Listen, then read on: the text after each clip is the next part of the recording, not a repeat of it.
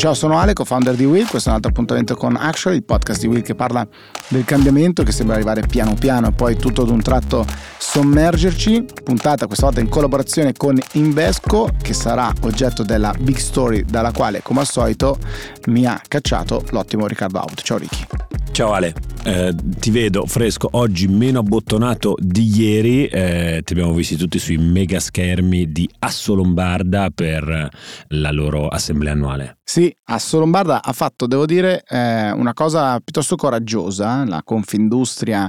di Milano e dei territori eh, accanto, di Monza e via, ha fatto questa assemblea dedicata al dovere dei tempi, l'ha chiamata, ehm, e quindi questo sentimento di dover fare, eh, di dover prendere in mano la situazione, di non più procrastinare, che sembra un po' io al 30, al 31 di dicembre, quando faccio i miei obiettivi per l'anno successivo,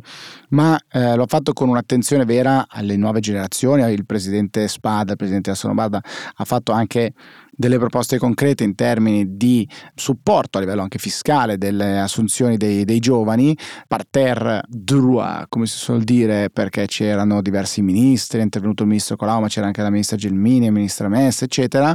Quindi un'interlocuzione. C'era Alessandro Tommasi. C'era Alessandro Tommasi, c'era Will naturalmente eh, anche su, su, quel palco. Questa attenzione, devo dire, ai giovani, che non è mai un'etichetta che magari ci piace, ma ad esempio al contrasto del fenomeno dei NEET, di cui abbiamo parlato tante volte, quindi Not in Education, Employment or Training, quindi giovani che non lavorano, che non si stanno formando, che non, si stanno, eh, che non stanno più studiando, eh, ad esempio come, come un tema sul quale concentrarsi moltissimo credo che sia eh, una cosa fondamentale e importante. Le sfide ovviamente non sono solo quelle per le nuove generazioni, anche se,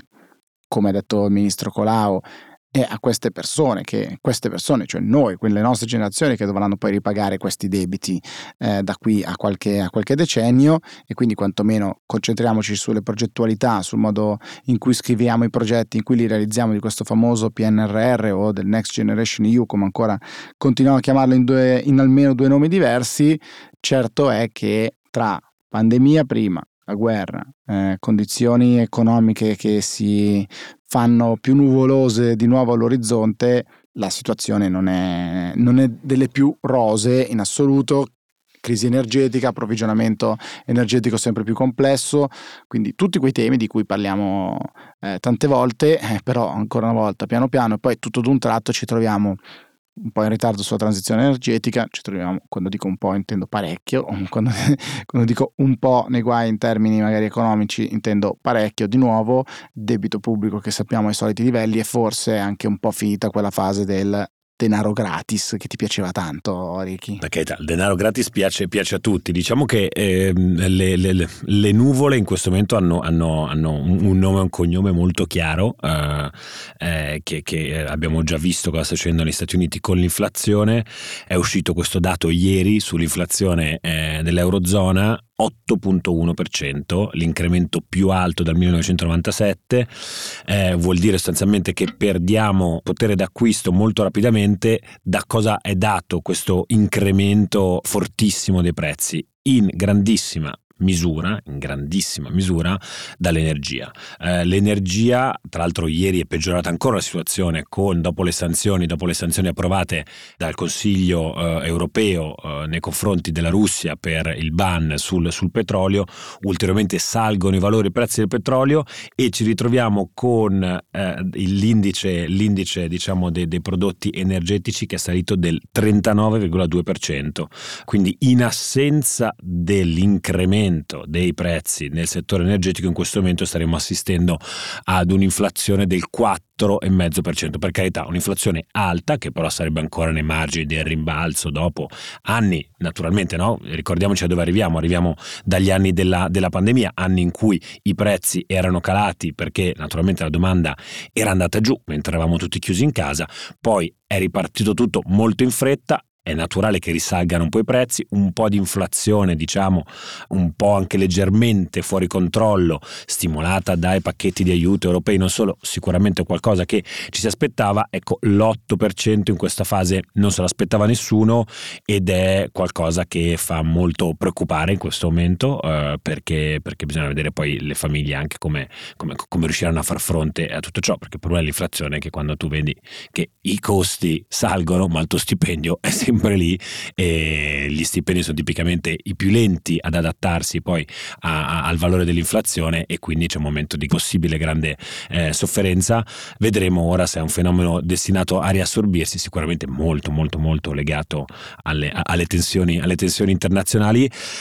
Insomma, eh, tempi interessanti in cui vivere sembrano lontanissime le nostre chiacchierate di qualche mese fa quando dicevamo oh ma hai visto l'ultimo NFT del Board Ape che ha superato i 450 mila dollari di valutazione? Ecco, quella roba lì non si vede un granché in giro. Eh, quegli strumenti, anche le criptovalute che per un po' si era pensato, inizialmente si era detto che potevano potenzialmente fungere da ammortizzatore eh, rispetto all'inflazione perché avrebbero retto come se fosse una realtà parallela rispetto alla moneta corrente dei paesi e, e invece non è così, sappiamo come, quanto in crisi in questo momento uh, è il, um, il, mondo, il, mondo, delle criptovalute.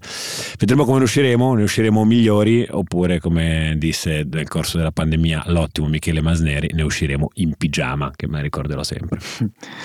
Non so come ne usciremo, però è, è molto interessante andare anche a vedere quello che, che succede. No? In molti casi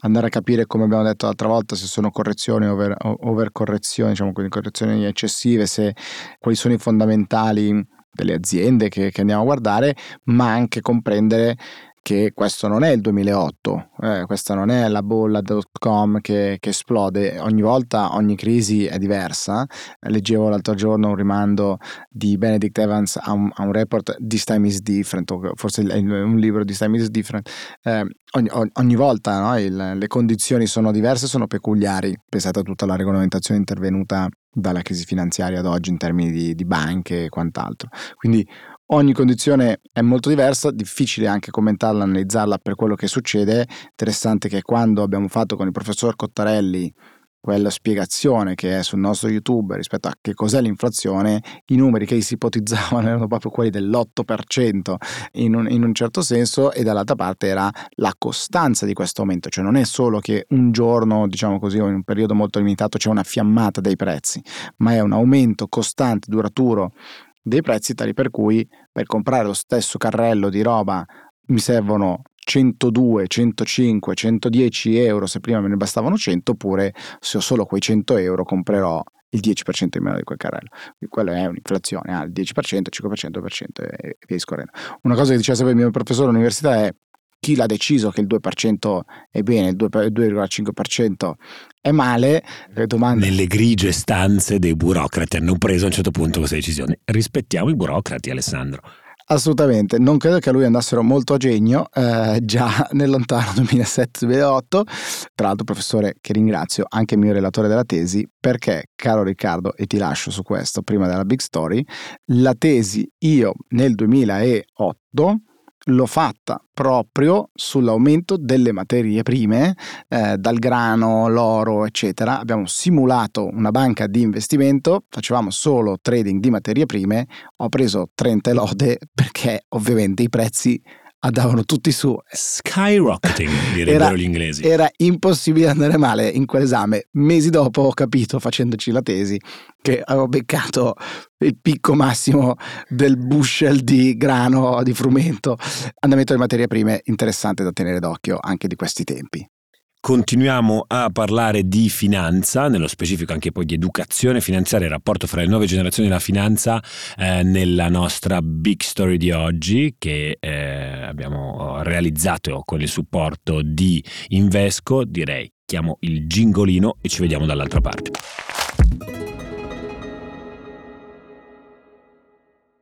Eccoci, big story di oggi, parliamo di una delle nostre, delle nostre fisse, eh, l'educazione finanziaria. Di finanza parliamo molto spesso, eh, di educazione finanziaria ci è capitato di parlare in qualche altra puntata, eh, però eh, oggi è un'occasione particolare, un po' perché tornano diciamo, degli amici di Actually eh, a, a, trovarci, un po' perché eh, nei mesi scorsi con, con, Will abbiamo lavorato ad un progetto, ad una challenge tutta incentrata sui temi dell'educazione finanziaria che abbiamo appunto sviluppato e portato avanti con gli amici di Invesco e fra gli altri naturalmente eh, uno degli attori principali è stato Giuliano D'Acunti, amministratore delegato di Invesco. Ciao Giuliano. Ciao Riccardo, ciao. Allora, Giuliano, um, insomma, ne abbiamo combinate un po' negli ultimi mesi, eh, arriveremo poi a raccontare bene anche eh, eh, il progetto che abbiamo fatto insieme, però io partirei come al solito un po' qui in casa Actually, eh, ci piacciono i dati, ci piacciono tanto i rapporti, ci piace uscire da queste puntate sapendo qualcosa in più eh, e partire da qui. Eh, Giuliano, voi avete commissionato um, nei mesi scorsi, um, qualcosa di più di qualche mese fa, a BVA Doxa un'indagine eh, per provare un po' a capire come sta diciamo, questo rapporto fra giovani e finanza. Prima di entrare nel merito di questo rapporto, delle cose più interessanti che eh, sono, sono, emerse, ti chiederei, ma perché una realtà come Invesco si alza una mattina e dice devo proprio commissionare un'indagine su giovani e finanza? Me lo spieghi? Perché è interessante da capire. Eh, grazie per la domanda Riccardo, anche perché eh, sono contento di vedere che sempre di più comunque sia nell'industria noi iniziamo a non essere soli in questa discussione. Mi piace sempre più vedere che anche competitor stiano dando eh, il giusto um, valore a un tema che è molto importante, cioè come, in, come coinvolgere le nuove generazioni, quindi parlo di millennials e parlo di quelli che, che, che sono definiti Gen Z, generazione Z, um, di fare in modo che queste generazioni siano più vicine al concetto di educazione finanziaria, perché questo ha dei risvolti che se non curati nel giusto modo potrebbero anche poi cadere nel, nel, in rischi sociali. Detto questo, perché stiamo guardando uh, con attenzione al mondo dei giovani? Perché io penso che onestamente Riccardo eh, ci sia una crisi di fiducia reale, palpabile, non tanto da parte dei giovani nei confronti del sistema paese, ma quello che più mi spaventa o comunque sia mi preoccupa, spaventare forse è eccessivo, quello che più mi preoccupa è che molto spesso sono le istituzioni che rimangono sorde o inattive eh, al di là delle belle parole, al di là della propaganda. E la grande domanda che ci facciamo è, è che se non, stiamo, se non diamo fiducia ai giovani, se non li affianchiamo il rischio nella migliore delle ipotesi è che vadano, si allontanino, nella peggiore delle ipotesi è che si possa perdere fondamentalmente una, una generazione o più generazioni. Tra altre cose eh, mi piace ricordare Riccardo che le nuove generazioni stanno vivendo delle situazioni che noi, forse più o meno per me, che faccio parte della generazione X, quindi quelli che sono nati dopo il 1900, prima del 1980, perdonami, non hanno mai vissuto. Cioè faccio per esempio banalmente caso, riferimento ai millennials. I millennials hanno iniziato a, fare, a frequentare l'università durante la crisi del 2008 o chi dei millennials ha iniziato a lavorare ha iniziato a lavorare durante la crisi economica e quindi hanno già vissuto un impatto non facile, ma penso anche alle generazioni Z, quindi la, la Gen Z, eh, e loro stanno vivendo, già stanno vivendo una crisi ambientale, stanno già vivendo una crisi economica e quindi tutto questo potenzialmente può portare alla deriva di una crisi sociale. Ecco perché è importante che le nuove generazioni, così come anche quelle un po' più uh, navigate, abbiano e migliorino il loro rapporto con il mondo della finanza, che non è la finanza eh, intesa eh, le grandi operazioni, la finanza in, intesa proprio come educazione finanziaria, perché questo, soprattutto in una fase in cui quella, quella che viviamo oggi, con inflazione molto molto alta, eh, non, non, avere un'adeguata o una sufficiente educazione finanziaria potrebbe poi avere dei risvolti spiacevoli. Ecco, secondo me hai toccato una serie di punti molto, molto, molto interessanti. Innanzitutto chiarire ancora una volta che eh, la finanza non è quella, solo quella eh, dei Wolf of Wall Street, eh, dei Jordan Belfort, eh, certo. dei Gordon Gecko, ma in realtà è un concetto, eh, se vogliamo da certi aspetti molto più, più basso, terra-terra, ma se vogliamo invece valorialmente anche più alto perché c'è tanto valore eh, dentro a, a, alla finanza, sono tante le opportunità per le nuove generazioni. Ora sarei curioso un po' di entrare nel merito di questa, di questa indagine perché? Perché si fa un gran parlare, una cosa che tra l'altro qui in casa Will ci fa venire molto la nausea, no? si parla sempre di nuove generazioni per ogni aspetto come qualcosa di, di generazioni degenerate che insomma che, che, che guardano, che guardano a, a, problemi complessi con una, un, diciamo, un approccio estremamente superficiale, eh, che sono tutti lì solo a comprare bitcoin mentre si bevano delle birre. Ecco, eh, vorrei un po' capire quanti e quali miti sono crollati eh, mentre avete condotto questa indagine? Perché io ho visto un po' di valori che emergono, per esempio l'importanza che danno alla,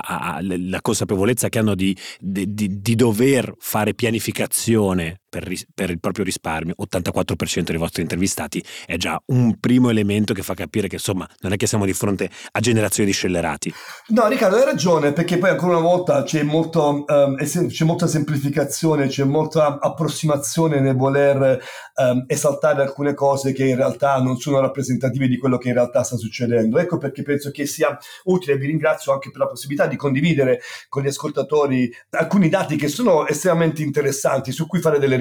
Quindi, come dicevo, abbiamo fatto recentemente questo, questo studio proprio per indagare ancora una volta, come dicevo prima, non il rapporto con la finanza, proprio il rapporto con il denaro, cioè che rapporto i ragazzi, i giovani, i millennials, eh, ripeto, i millennials sono quelli che hanno anche 35 anni, quindi eh, gente che ha già iniziato a lavorare da un bel po', che rapporto hanno con, con, il denaro. E quindi a guardare più da vicino, Riccardo, è impressionante vedere come per tanti versi non sono cambiati gli obiettivi di queste nuove generazioni, come vogliamo definirle. Quando andiamo a intervistare, abbiamo intervistato oltre 800 ragazzi, compresi, di cui 50% uomini e 50% donne, 4 su 10 chiaramente dice che nel, nel breve ha intenzione di risparmiare quello che sta guadagnando per il suo futuro il 35% dice che vuole già investire il proprio denaro e quello che mi ha sorpreso è che circa il 30% invece dice che i soldi che sta guadagnando li vuole subito utilizzare per fare dei viaggi, ma questi sono gli obiettivi di breve. Mi piace ancora di più guardare nel lungo perché qui viene fuori tutto il DNA dell'italiano che al di là dell'età ha un suo DNA e quindi eh, gli obiettivi di, di lungo investimento, gli obiettivi di risparmio da più lunga gittata vedono pole position, il garantirsi la pensione integrativa, perché questo vuol dire, Riccardo, che c'è la piena consapevolezza da parte delle nuove generazioni che il sistema pensionistico pubblico non possa reggere, che sia in default, chiaramente sia in default tecnico, quindi è importante che si assimili subito la necessità di avere una pensione integrativa. Il secondo obiettivo è quello di mettere, come dice giù da me in Basilicata, mettiamo su famiglia, quindi, mettere, quindi avere solidità finanziaria e il terzo punto eh, tipico del, dell'italiano è acquistare la prima casa, quindi l'investimento immobiliare è sempre in cima, quantomeno sul podio dei nostri obiettivi, che quindi ti ripeto non sono enormemente differenti da quelli che erano gli obiettivi dei miei genitori, dei miei nonni, così come quelli di altri. Quindi questo secondo me è importante vedere che c'è una sorta di continuità e non, non vedo giovani scellerati soltanto dediti all'utilizzo dei bitcoin. Ritornando su quello invece se dovessi trovare degli elementi che Riccardo caratterizzano questi ragazzi rispetto alle generazioni precedenti e soprattutto riferito al tema della sensibilità. È chiaro che queste nuove generazioni hanno una straordinaria sensibilità su alcune tematiche che forse noi percepiamo con molta meno intensità. E ti faccio banalmente l'esempio, ma forse in qualche modo l'ho detto prima, al tema del, dell'attenzione verso l'ambiente, visto che queste generazioni vivono um, in, nel, in, quella che è chiamata nel concetto della crisi climatica, vivono nel concetto della transizione energetica, stanno vivendo esperienze molto forti che avranno un impatto potenzialmente per il loro, per il loro futuro. Eh, quindi è interessante vedere come ad esempio, al di là di come dicevi tu, di Bitcoin, quando abbiamo intervistato i ragazzi e i dati dell'industria dimostrano che il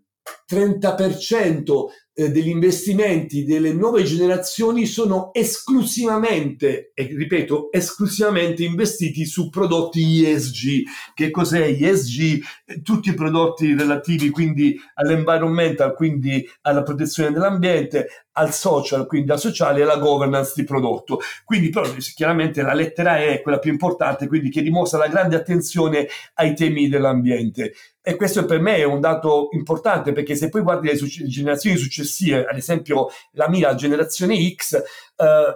investimenti esclusivamente sul sostenibile scendono al 16%, che te lo dico a fare, la generazione dei baby boomers siamo intorno al 2%. Quindi c'è una chiara indicazione da parte di queste nuove generazioni di indicare in qualche modo quella che è l'agenda dell'industria. A me piace utilizzare questo perché molto spesso ci aspettiamo che sia la politica, le istituzioni a dettare l'agenda, invece è interessante e piacevole e mi, mi galvanizza questa roba di vedere che sono i temi dei ragazzi a indirizzare l'agenda dell'industria, del risparmio, dell'industria e degli investimenti, perché l'altro tema a cui ti facevi riferimento era proprio quello della, dei bitcoin, ma al di là dei bitcoin c'è tutto il tema relativo alle valute digitali, a digital assets, c'è tutto il tema della blockchain e quindi attenzione a non scadere soltanto nel concetto di Bitcoin perché c'è tanto, tanto, tanto altro, c'è il tema del metaverso, ci sono tante di discussioni che si possono fare che sono particolarmente sensibili, che sem- sensibili ai ragazzi. Tant'è vero che la provocazione che ci piace fare è che molto spesso i ragazzi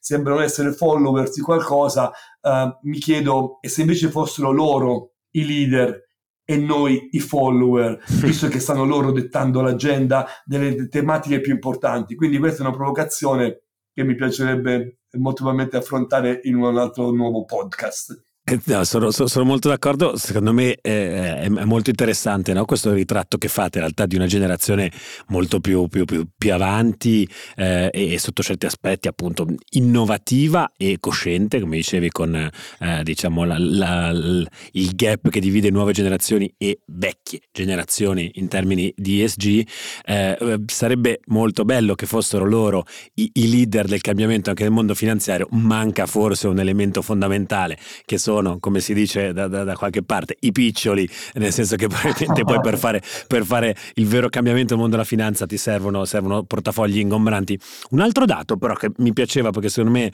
eh, ci riguarda anche un po' da vicino, che, che, che emerge dalla vostra ricerca, è il ruolo che mh, giocano, eh, secondo me molto interessante, quelli che voi chiamate nella ricerca finfluencer, quindi influencer che toccano temi finanziari eh, nella formazione della conoscenza e della cultura eh, finanziaria delle nuove generazioni. Questo fa anche capire no, il potere, l'onere talvolta che abbiamo, dico, parlo alla prima plurale, noi che siamo eh, e abitiamo lo spazio dei social media eh, nel fare una corretta eh, educazione su quei temi, portare contenuti di valore perché c'è un mercato e secondo me è molto bello e molto interessante che ci sia un mercato anche sui social media per raccontare, parlare, approfondire sui temi della finanza. Secondo me questo è davvero molto molto eh, interessante, è un tratto che avete eh, estrapolato molto accuratamente, diciamo, la vostra ricerca. Sì, è vero, emerge in maniera forte questo dato, Riccardo.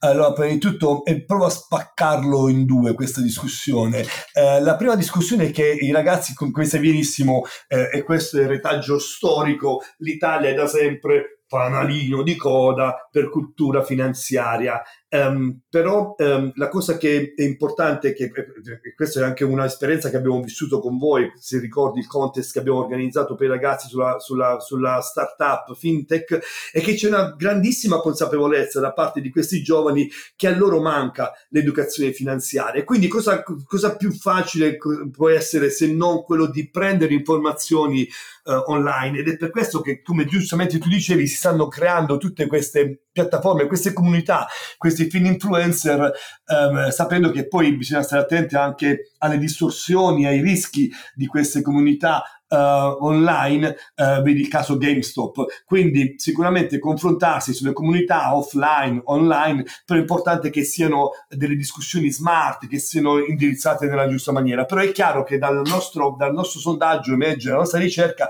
emerge che più di due ragazzi su tre si informano online, ritenendo che sia il canale più efficace per parlare di queste tematiche e anche perché poi chiaramente sono, alcune cose sono rimaste immutate, ma una roba che è cambiata drammaticamente, Riccardo, è la modalità di comunicazione. Quindi sicuramente sono più attratti dall'online perché è un, è un messaggio più chiaro, più diretto, più fresco, più veloce. Questi ragazzi non hanno tempo e quello che noi chiamiamo, noi chiamiamo spesso, la chiamiamo Amazon Generation, eh, la, la, la generazione del prendi tutto e subito perché non amano fare la fila, non amano la burocrazia, non amano le attese e quindi la chiamiamo Amazon proprio perché ti permette di comprare tutto, vuoi, tutto quello che vuoi in T con zero. La verità bisogna fare attenzione Riccardo perché quando parliamo di investimenti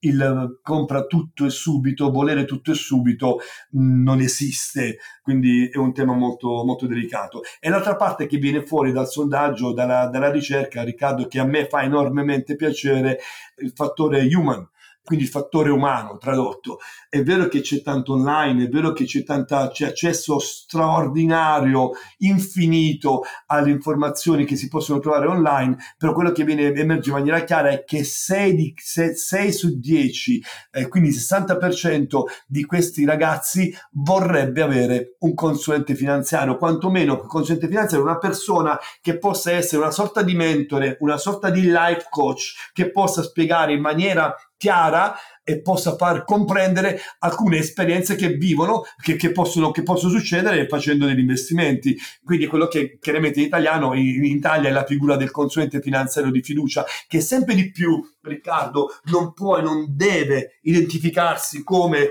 consulente di denaro, ma come consulente di persone, quindi non più soltanto il portafoglio, ma un consulente che abbia, sia capace di eh, creare eh, il, la fiducia, il trust, dando dei consigli un po' più a 360 gradi, non soltanto focalizzati sul tema finanziario. Giuliano, ehm, mi hai eh, diciamo eh, regalato un gancio perché hai fatto riferimento al, a, mentre ci avviciniamo alla chiusura um, alla nostra challenge, no? Next Gen in Finance. Abbiamo avuto questa eh, idea di provare a mettere appunto i temi dell'educazione finanziaria all'interno, al centro di un contest di startup. L'abbiamo organizzato assieme, assieme a voi eh, al Talent Garden e i vincitori di questo, di questo contest hanno potuto beneficiare di eh, ehm, quattro master in H-Farm, uno dei luoghi della formazione forse più innovativi eh, che ci sono oggi eh, in Italia, e poi anche di presentare eh, le proprie idee eh, al, al Salone del Risparmio in occasione del vostro evento. Eh, cosa, cosa, ti ha lasciato questo momento, diciamo, la tua mente analitica, diciamo, cosa hai visto di interessante nei giorni del nostro contest e anche ad incontrarti con questi ragazzi? Guarda Riccardo, eh, e tu c'eri e quindi tu l'hai vissuta e credimi, adesso che ne riparliamo, sarà che sono un po' così io, ma mi vengono ancora i brividi a pensarci perché è vero. Eh, io quello che, quello che ricordo e quello che ho dentro eh, e che condivido quando ne parlo è l'entusiasmo grande di questi ragazzi di volersi, uno di volersi incontrare, quindi questo è frutto anche di tanto periodo chiusi dentro casa, abbiamo fatto incontrare, come tu ti ricordi bene, dei ragazzi eh, che non si erano mai visti prima e che hanno lavorato insieme su un progetto che in questo caso era EduFintech, ma poteva essere di qualsiasi altra cosa, proprio per la voglia di condividere, di stare insieme di lavorare e di provare a creare del valore. Um, la cosa che mi, mi, ricordo benissimo, che furono anche se ricordi le mie conclusioni eh, in quella giornata straordinaria, lunga, intensa, ma anche emozionante, è eh, la consapevolezza, come dicevo all'inizio, di questa nostra chiacchierata di, um, di, di, del fatto che l'educazione finanziaria sia drammaticamente bassa anche nelle nuove generazioni ed è per questo che quindi il nostro stimolo, grazie alla nostra collaborazione con voi e con Invesco, chiaramente era quello di aumentare la consapevolezza. Soltanto aumentando la consapevolezza potremo avere dei, dei cittadini e dei consumatori uh, più consapevoli e quindi più avveduti. Quindi io penso che noi abbiamo fatto, noi con voi, sia Will che Invesco, hanno svolto anche in questo caso un ruolo sociale, non soltanto un ruolo finanziario. Noi abbiamo la nostra ambizione, il nostro progetto è quello di voler continuare in questa, in questa, direzione e io mi auguro che ce ne possano essere altre di eventi, di contest, chiamali come, chiamali come te pare, eh, però di situazioni in cui i giovani siano coinvolti e, de, e, siano pronti a prendersi delle responsabilità. Quindi sono contento che questi ragazzi faranno, faranno questa esperienza ancora più form-